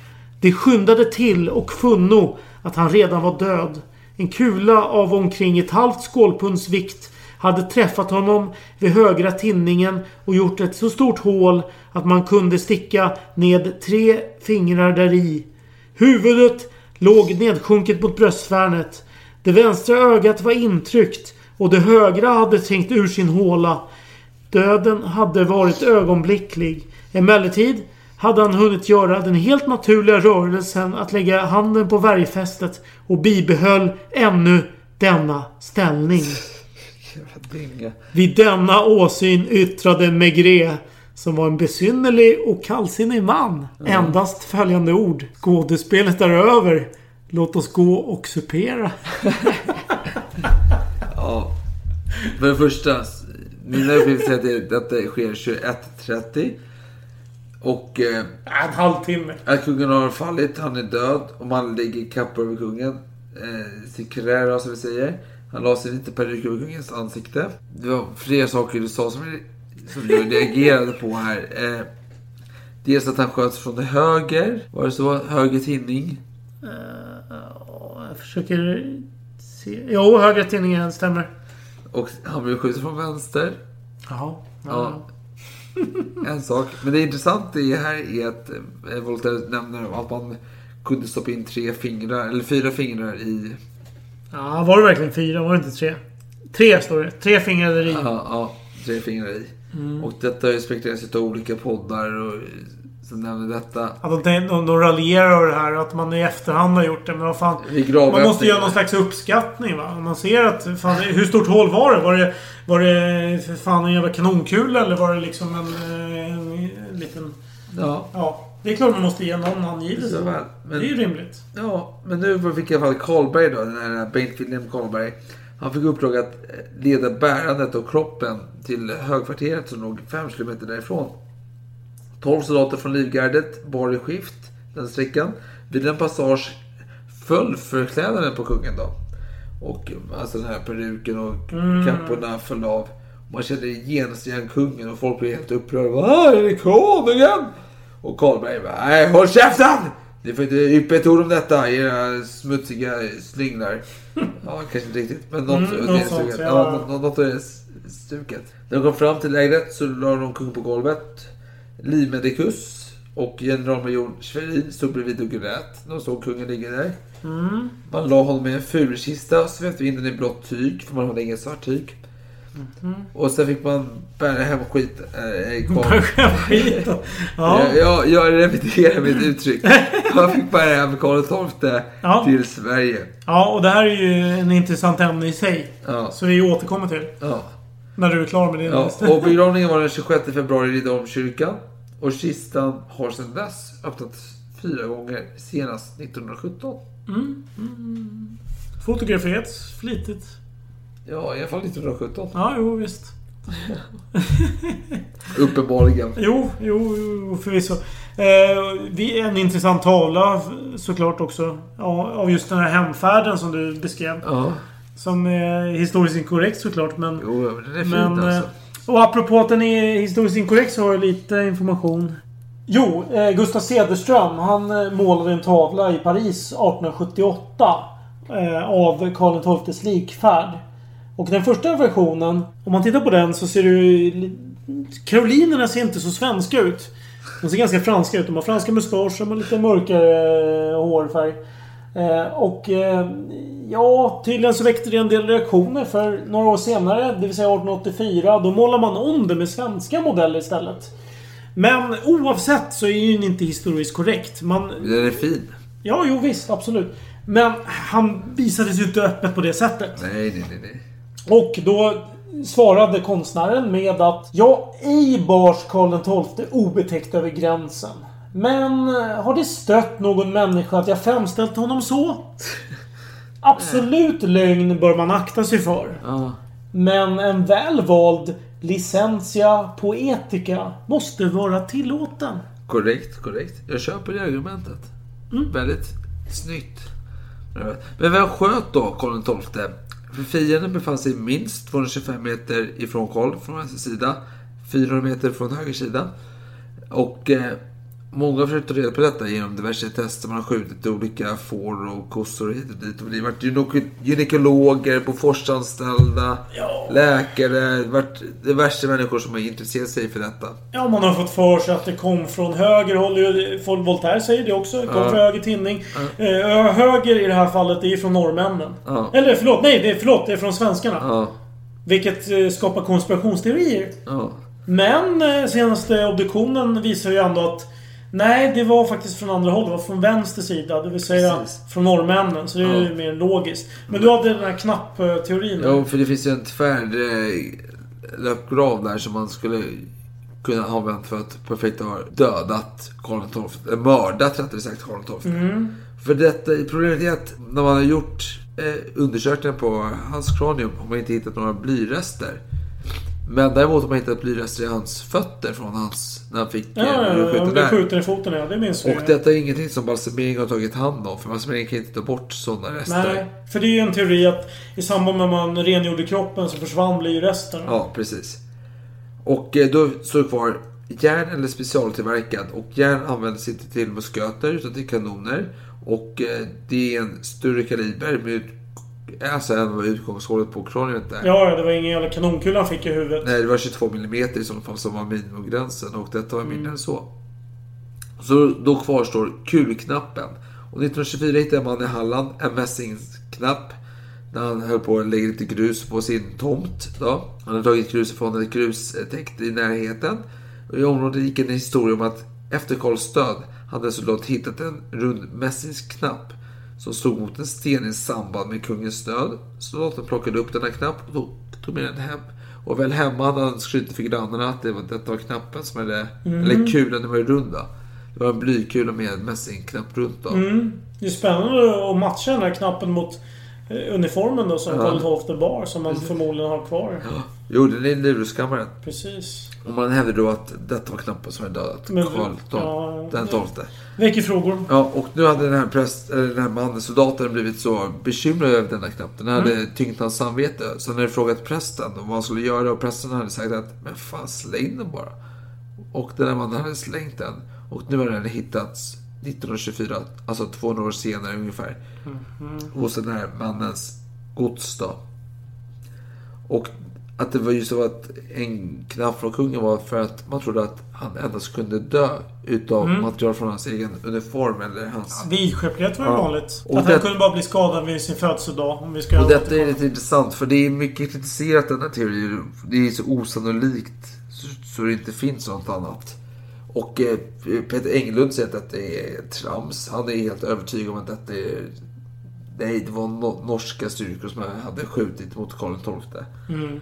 Och det, det jag inte förstår när man hör folk säga detta, säger men ja men kulknappsteorin stämmer ju inte. Det är för osannolikt och det, det stämmer inte. I min värld tänker jag så här, okej, just att denna historia inte stämmer, att den här soldaten är hittat och det är just den sanna som återupphittas 200 år senare. Det behöver ju inte stämma. Men att det är en specialprojektil, eh, det kan ju stämma. Och så jag var tvungen, jag tänkte säga, vad fan, har jag missförstått den här diskussionen? Så jag läste om Bengt Linnéns bok om detta, just stycken om detta. Och han är inne lite på samma spår att det behöver ju inte vara just denna kulknapp. Nej. Det kan vara en annan Mm. som ligger bakom det. Ja, för eh, visst var det så att eh, inför att han gick ut på den här inspektionsrundan Då hade något högre befäl, jag minns inte namnet faktiskt på honom.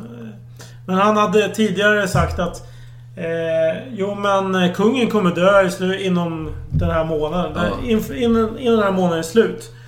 Och då hade någon sagt ja men vad fan nu är ju månaden slut här. Han, är, han lever ju fortfarande. Men då sa, svarade den här... Ja, den här mannen Ja. att eh, ja men eh, det är ju... Månaden är inte slut ännu. Det är fortfarande den här kvällen typ. Eller liknande. Ja. Eh, Jo, och han blev skjuten samma dag. Och den här mannen som sa det var ju den mannen som... Blev avlönad. Jo, dubbelt eller ja, mer. Precis. Och han hävdade sen på sin dödsbädd att han hade dödat kungen. Eller Mm. lå- i alla fall lånat ut geväret. Och apropå vittnesmål eller erkännanden. Ja. Så är ju en annan mer Jo, ögonfallande. Sikre eller? Ja, precis. Ja, André Sikre eller Sikre eller Sik... Ja. För Voltaire berättade också om honom och att han vid något tillfälle i feberyra ska ha ropat ut från sitt fönster att han har skjutit Karl XII. Ja. Sen har jag tagit tillbaka det här och eh, Voltaire påstod ju då att han skulle aldrig gå ut med det här medan Sikier fortfarande levde. Men att efter att han hade dött så kunde han eh, gå ut och säga det att nej men eh, Det var verkligen inte han och bla Men bla då bla. han kan inte säga när han lever att han är oskyldig. Ja, det är ju konstigt. Ja, jag tycker också det är märkligt. Kan man inte läsa mellan raderna där? På Voltaire? Ja. Är Sikre skyldig? Det, det Voltaire hävdar till Sikiers försvar är att Sikier dör utblottad. Han har- Jo, men Sikre får fortfarande pengar från Fredrik av Hessen. Så Ja, Fredrik första av Sverige. Det får Det, han... det är ingenting som Voltaire nämner. Nej, men det är små summor han får. Men han får fortfarande pengar även när han Okej. är som fattigast. Ja. Men han är urfattig. Men han är en eh, högst misstänkt person helt Mm, enkelt. ja, absolut. Ja, och det är alltså det här med att Voltaire skriver om detta beror- på lite på att Schultz, en man, påstår att den här Secré har fått 3 till 5 000 dukater för besväret att mörda kungen. Mhm. Och då får Fredrik den första lite panik och säger att jag skriver till de här franska männen som var i löpgraven och frågar om de kan intyga någonting här. Och Magret var den som kunde intyga. Och han intygade att eh, Secré, han skulle aldrig kunna bära vapnet. Kommissarien Maigret alltså. Ja, precis. Eller inte. Och eh, Secré, han dog ju faktiskt fattig i Paris då. Mm. Utblottad och jävlig. Precis. Ja, det, vi låter lämna det öppet helt enkelt. Eh, ska vi gå in på kanske... Har du någonting mer att säga om det här dådet? Ja, så där då. Eh, när vi spelade in avsnittet så visade det sig att 30, ungefär 40 minuter av det vi snackade om inte kom med på band. Så då när vi var fulla och jävliga skulle vi ta om allt detta och då missade vi självklart det viktigaste. Vad hände efter Karl XIIs död? Och vem kunde tjäna på hans död? Så nu eh, eftersom att Alex har flytt landet och är på skön semester så får jag nu försöka göra en snabb summering om detta. Och jag sitter här i ett bilgarage. Så om ni har massa bilar i bakgrunden så är det därför. I alla fall, så här ligger det till. I Sverige på den tiden finns det två partier, eller falanger rättare sagt. Hessiska partiet, eller falang, ja. Med eh, Fredrik av Hessen och eh, hans fru Ulrika Eleonora tillika Karl XIIs syster. På andra sidan har vi eh, Karl Fredrik, alltså Karl XIIs systerson och han är ledd av den i Karl XIIs tycke populära Götz. Och Götz är hatad av andra i riket. Så ligger det till. Och eh, Götz under den här tiden är, på Åland och förhandlar fred med eh, ryssen. Och eh, ryktet går ju då att han har slutit en överenskommelse, en fred. Och i det ingår det att eh, systersonen Karl Fredrik ska gifta sig med tsarens dotter. Och han är på väg till eh, Karl XII här och nu måste saker ske för Hessiska partiet, eventuellt, om man tror på det. Så, ehm, ja, Karl XII blir i alla fall skjuten och eh, bud sänds till eh, Fredrik av Hessen som är ställföreträdande för militären här. Och han, oj oj, det här var olyckligt, men nu måste vi göra något här. Så han skickar bud till sin fru i Stockholm och i några månader tidigare så har han ju gett henne instruktioner om hur hon ska agera den dagen hennes bror dör. Ja, hennes bror har varit i fält nu senaste 18 åren, men eh, absolut, några månader innan han dör på riktigt, då ger man den instruktionen. Eh, I alla fall, hon gör det hon ska göra, samlar ihop folk och griper diverse motståndsmän. Eh, I hennes ögon motståndsmän. Och eh, det blir, en jakt på Götz här. Och eh, det blir ett justitiemord helt enkelt. För han blir tillfångatagen och anklagad för diverse saker. Till exempel att han eh, startade kriget mot Norge här, då, eller norska fälttåget. Men sen att det egentligen var Fredrik av Hessens initiativ i början var inte så viktigt. Det är små detaljer. Eh, men i alla fall, han blev gripen, han blev dömd och han blev avrättad. Och Fredrik av Hessen var ju så säker på sin sak att redan när han jagade Götz och tog massa saker från hans hem och skänkte till olika kompisar. Eh, något mer som hände var ju att eh, Fredrik av Hessen började avlöna lite högt uppsatta soldater här i armén från krigskassan. Han gav lite mutor helt enkelt. Som han sedan kallade tillbaka efter ett tag. Då, så, det så körde han. Eh, men i alla fall, med motståndarna satt ur spel så kunde Ulrika eller några förhandla sig till att bli drottning. Och det lyckades hon bli, men hon var dock tvungen att avsäga sig envåldshärskarskapet. Då. Så hon blev en drottning utan makt helt enkelt. Och eh, hon valde att abdikera efter ett tag och eh, då kom ju hennes man då, Fredrik av Hessen och tänkte, ja, men jag kan avlasta det här gumman. Så han tog på sig kronan och blev Fredrik den första av Sverige. Så man kan ju säga att eh, på hans sida fanns alla de här Secré och så vidare. Och eh, det fanns ju eh, motiv för att mörda Karl XII och just då. Men sen om han blev mördad eller om det var en fiendekula som avslutade hans liv, det tvistar det lärde om och eh, rent dramaturgiskt så vore det ju såklart spännande med en konspiration och lönnmord. Men verkligheten var lite tråkigare än så tyvärr. Eller tyvärr, det var lät ju hemskt att säga. Men men, det var det jag hade att säga. Åter till avsnittet. Nej, jag vill bara... Om du har någonting att säga om eh, själva Karl. Ja, det har jag. Jag har lite karaktärsbeskrivningar och utgår från Voltaire. Eh, han säger så här.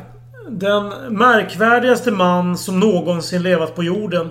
Han förenade i sin person alla sina förfäders stora egenskaper och hade i något annat fel eller någon annan olycka än att ha ägt dessa stora egenskaper till överdrift. Ja, ja, ja. Det kan man ju faktiskt eh, på något sätt hålla med om. Han ville erövra riken för att skänka bort dem. Hans passion för äran, för kriget och för hämnden hindrade honom från att vara en god politiker. En egenskap som man aldrig sett en erövrare sakna. Före slaget och efter segern visade han den största blygsamhet. Efter nederlaget förblev han ståndaktig och fast. Sträng mot andra som mot sig själv räknade han mödan för intet och aktade sina undersåtars liv lika lite som sitt eget. Han var en enastående man. Mera än en stor. Och mer beundransvärd än efterföljansvärd. Hans liv bör lära kungarna i hur hög grad en fredlig och lyckosam regering är för mer än all denna ära. Som sagt. Och så fortsätter det. Men vill du säga någonting Ja, emellan? men, ja, men det här påvisar Mm. lite Voltaires syfte med sin bok. Ja. Nu, nu kommer sammanfattningen. Nu, nu, nu, Han är ju karriärist också. Ja, men han sitter och kramar på här liksom hur det ska vara. Ja, jo. Jo. jo, ja, okej. Okej, det fortsätter så här. Karl XII, han är en reslig och ståtlig växt. Han hade en mycket vacker panna. Stora blå ögon fulla av mildhet. Men eh, nedre delen av ansiktet var obehaglig och vanställdes allt för ofta av ett leende som endast kom från läpparna. Oj, oj, oj. Han hade nästan ingen skägg eller hårväxt. Han talade mycket lite och svarade ofta endast med det leende som var så vanligt hos honom. Vid hans bord iakttogs djup tystnad. Med sin oböjliga karaktär bibehöll han alltid en viss blyghet som kom honom att bli förvirrad och förlägen under ett samtal emedan han hela sitt liv ägnat sig åt krigiska värv och därför aldrig lärt känna sällskapslivet. Ja. Det, det, kan, det låter väl Jo, ganska rimligt. men, jo, jo, alltså men- övning ger färdighet och han, han övar kanske inte så mycket sällskapsliv. Nej, men jag tänker så här. Voltaire är Voltaire och han kör på lite... det låter som eh, ja, eh, ett geni, ett geni liksom. Ja, eller någon soppa i en sopa. Men, en, två saker. Dels måste vi prata om att Karl XII är så jäkla otroligt lik den svenska handbollsmålvakten Appelgren. Appelgren. Ja, Det är- äpplet. Ja, det är helt stört vad lika de Det är. har du rätt i. Och den andra är så här. Är du bekant med eh, Simpson och Delilah? Bibeln. Ja, ja, han med långa håret som Precis, var stark. precis, ja, ja. ja. visst. Ja, jo precis. Ja. Och han, bara för att förklara det kort. Han var långhårig, han var stark och motståndaren försökte gripa honom. Han blev kär i Delilah och Delilah lyckades få honom att er, berätta vad hans hemlighet var. Vad låg hans styrka? Han berättade för håret. När han sov klippte hon av honom hans sju flätor. Och där kunde man gripa honom. Och man stack ut ögonen på honom och han sa Gud, ja, låt växa ut mitt hår och så får min styrka en gång till. Och det fick han. Och han rev sönder mittenpelarna, alltså bärpelarna i denna byggnad. Så alla dog, in- inklusive han själv då. Han gjorde en commando helt enkelt. Ja. Och, alltså, stod, eh, jag vet, men, alltså, han var ju såhär biffig. Han, han, han såg säkert ut som Fabio. Jag tänker, jag, Nej, det inte- man skulle dra in honom. Jag, men jag tänker såhär, muskulös, Tveksam. långhårig, riktigt het Ja, men liksom. han är nej, men han är typ så en eh, Ken-docka som är... Långhårig. Jo, men utan någon form av moralisk... Eh... Men han var ju domare. Ja, men jag tänker Fabio. Alltså han... Ja, Fabio. Ja, ja, nej men okej. Fortsätt din story. Ja, jag tänker att det finns en koppling här. Vad har detta med Karl XII att göra? Ja, det kan man fråga sig. Jävligt långsökt, Ja. jag vet. Men jag tänker, Gustav Vasa. Skägg. Mm. Samlar Sverige. Ja. Erik den XIV. Skägg. Ja. Sen har vi Johan III. Mm. Lite fram och tillbaka. Sen har vi Karl nionde. Mm. Skägg. Gustav II Adolf. Skägg. Och så kommer Karl tionde. Mustasch. Och så kommer Karl elfte. Ja, nu börjar någonting hända här. Kanske lite stubb, max liksom, men inte så mycket mer. Så kommer Karl tolfte. Ingenting. Han var lika len som en eh, nyfödd bebis liksom. Det här går inte. Och vad händer då? Han tappar stor Mm, oj, det var en spännande biblisk jämförelse här. Ja. Du tänker att eh, kungens styrka är i håret alltså. Ja, så vi behöver en kung. En tycker att- långhårig kung. Karl XVI Gustav får eh, odla lite skägg här och mustasch och annektera Stralsund igen här. Så vi är tillbaka på Mm. gamla spår. Det, ja, det blir lite friktioner där i EU. Men Ja, ja, jo, visst, absolut. det är sånt som händer.